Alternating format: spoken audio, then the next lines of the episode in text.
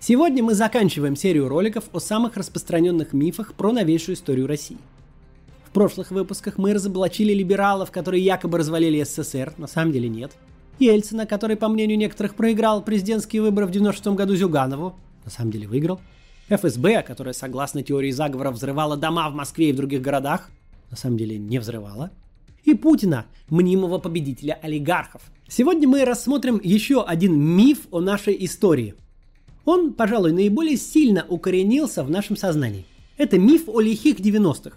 Мол, при Ельцине был разгур преступности, и на улицах убивали людей, а потом к власти пришел Владимир Владимирович, и наступили порядок и стабильность. Об этом есть даже песня у Монеточки. Хотя ни она сама, ни большинство ее поклонников не застали то время в сознательном возрасте. Вот насколько глубоко проникла пропаганда в наше общество. Этот миф очень важен лично для Владимира Путина, Президент постоянно возвращается к теме 90-х, желая подчеркнуть успехи своего правления и показать гражданам, какую пользу он им принес. Вот, вот это все в совокупности, на мой взгляд, э, является не моим, а нашим общим достижением. Потому что то, что выдержал русский народ и все другие народы э, Российской Федерации в период 90-х, начала 2000-х годов, это, это само по себе подвигом можно назвать.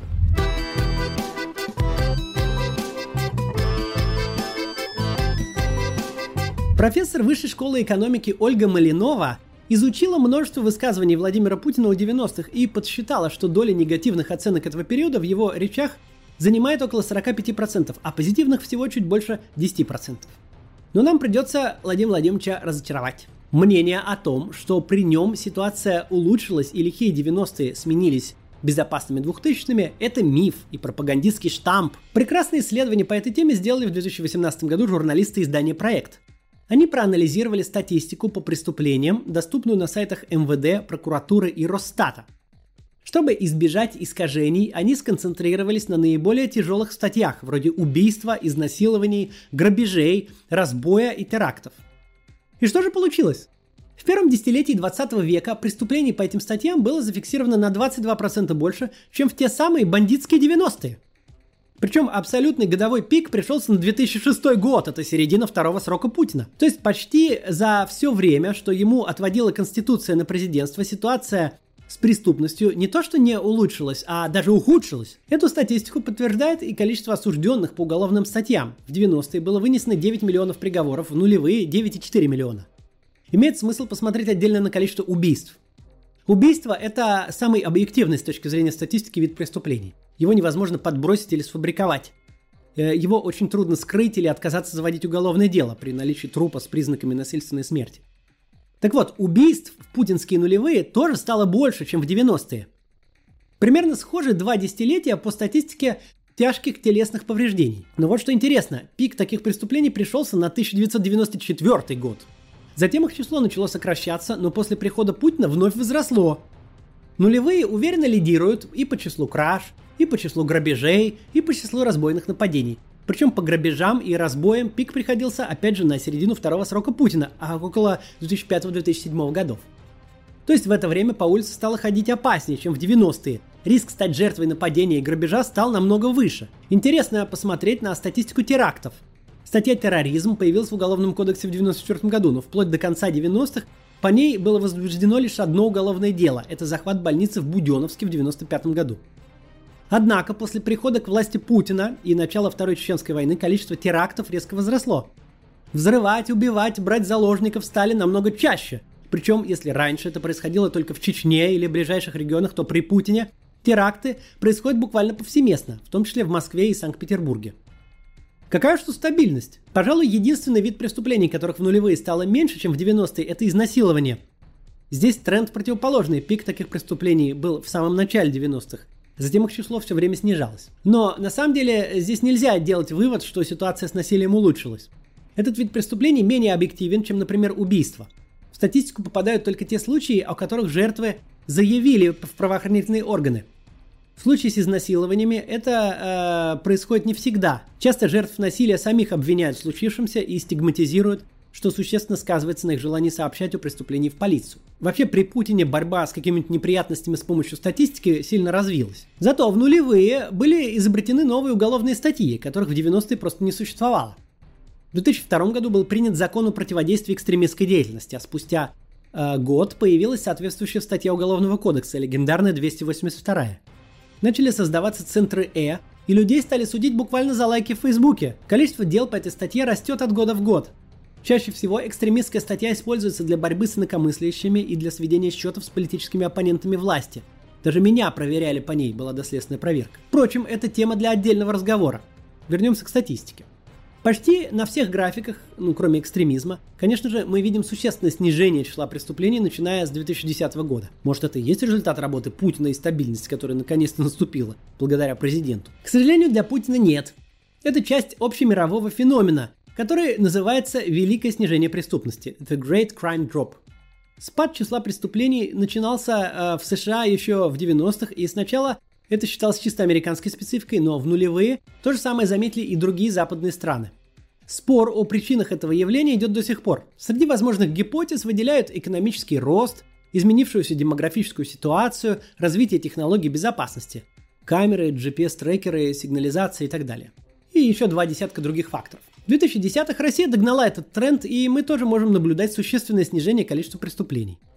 Кроме того, преступность в путинской России стала более системной, Вместо братков с бейсбольными битами, которые в 90-х э, крышевали городские рынки или, например, кладбища, теперь этим занимаются местные руководители ФСБ, прокуратуры или полиции. Раньше бандиты конфликтовали между собой публично, и это выражалось в драках, э, перестрелках и убийствах. Теперь подобные вопросы решаются в тихих кабинетах между представителями спецслужб. В создании мифа о лихих 90-х важную роль сыграло и уничтожение независимых СМИ. В СССР их тоже не было, поэтому а о серийных убийцах вроде Чикатилы или Ионисяна никто просто не знал. Статистику убийств или квартирных краж, разумеется, не публиковали в газетах.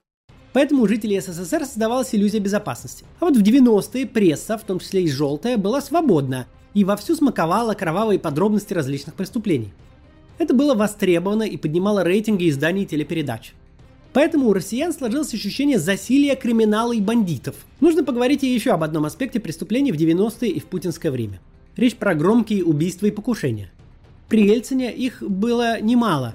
Взорвали автомобиль Березовского, убили журналиста Владислава Листьева, политика Галину Старовойтову и других. Большинство этих преступлений так и не были раскрыты.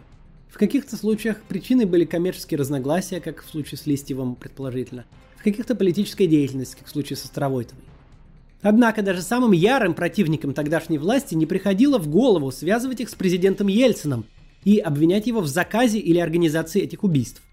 Ни один известный критик Ельцина не был убит. Теперь посмотрим на громкие преступления путинской России. Убийство Бориса Немцова и Анны Политковской, отравление э, Александра Литвиненко, покушение на Алексея Навального. Во всех этих случаях подозрение падает на Путина и его ближайших соратников.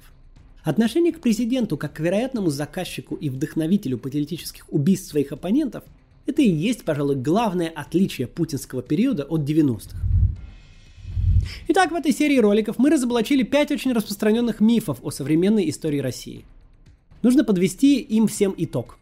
Либералы и демократы не разваливали СССР, он рухнул, потому что генеральные секретари много лет откладывали жизненно важные экономические реформы неэффективной плановой экономической системы, и э, в итоге ситуация прошла в точку невозврата. Горбачев пытался вывести страну из кризиса, но было уже слишком поздно.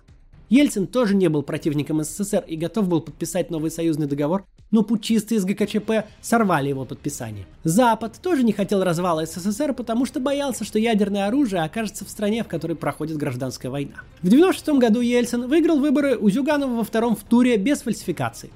Об этом говорит и логика развития событий, и график распределения голосов. В 1999 году ФСБ не взрывала дома в Москве. Это сделали чеченские террористы. Невозможно, чтобы столь большой и сложный заговор спецслужб так долго оставался тайным. Риск этой операции был слишком велик по сравнению с выгодой, которую она могла бы в теории принести. Путин, став президентом, не отстранил олигархов от власти. Он лишь выдавил из страны или посадил в тюрьму несколько неугодных ему лично бизнесменов. Остальные отлично адаптировались и продолжили свою деятельность и продолжают ее и сейчас.